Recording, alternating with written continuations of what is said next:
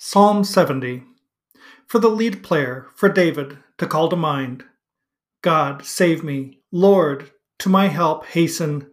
May those who seek my life be shamed and reviled. May they fall back and be disgraced who desire my harm. Let them turn back on the heels of their shame, who say, Hurrah, hurrah! Let all who seek you exult and rejoice, and may they always say, God is great, those who love your rescue. As for me, I am lowly and needy. O God, hasten to me. My help and the one who frees me you are. Lord, do not delay.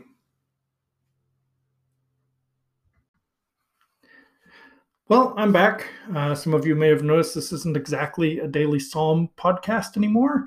Uh, we'll try to get back into it now um, because of the season of Lent, uh, which is something in the tradition of Christianity where um, we give up something um, for the 40 days before uh, Easter. Um, so I'm not exactly giving something up, but I'm uh, uh, resuming uh, something that I had uh, had started with this podcast.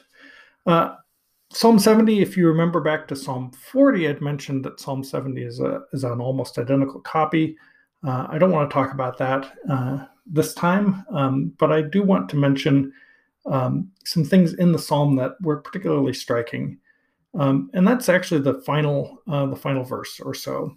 Uh, As for me, I am lowly and needy. It says, God, oh hasten to me, my help, the one who frees me. You are, Lord, do not delay. Actually, the last two verses then.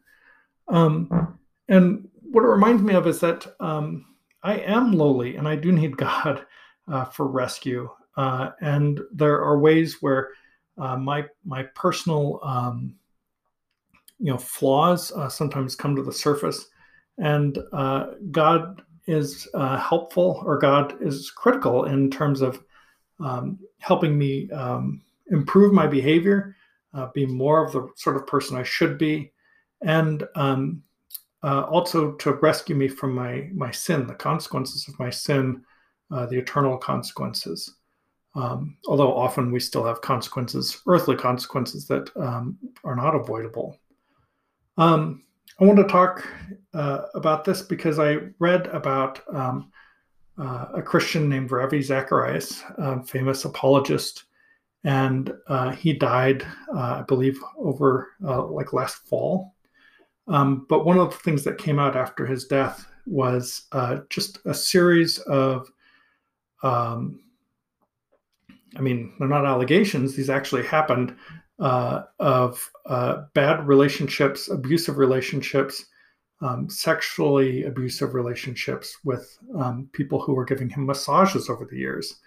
And um, apparently, this inf- or this an accusation similar to this came out almost four years ago. And the organization that uh, he had started uh, asked for his um, uh, phones so that uh, you know his devices, uh, so that they could prove that he had not done uh, what he was accused of, and he refused to give them up. And then after he died, it came out that actually it wasn't just this one case; it was many, many women. And if the organization had just stepped in and um, held him accountable in the very beginning, uh, many of those women would not have suffered um, abuse at the hands of this uh, this person.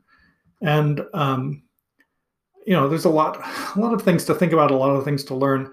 One is you just imagine um, what sort of arrogance someone might have to believe that their work uh, as a Christian apologist is so important that they don't need to be held accountable um, for their sin. Um, and then, of course, the organization itself, um, which uh, apparently decided uh, that um, the man who led it was above reproach and defended him uh, even when they had no evidence. Uh, and there was good reason to, to worry about it since he was so stubborn about refusing to give um, uh, evidence that would have exonerated him because it wasn't there, because he knew he was going to be caught if he had done that. Um, and um, I think uh, it's especially tragic that people who claim uh, to be godly who claim to have a, a message from um, from God um, that they would be uh, undermined by uh, by things like this,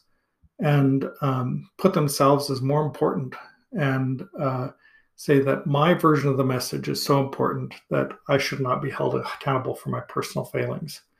Um, and it's a it's a terrible thing. Um, the good news, though, is that God will continue to work.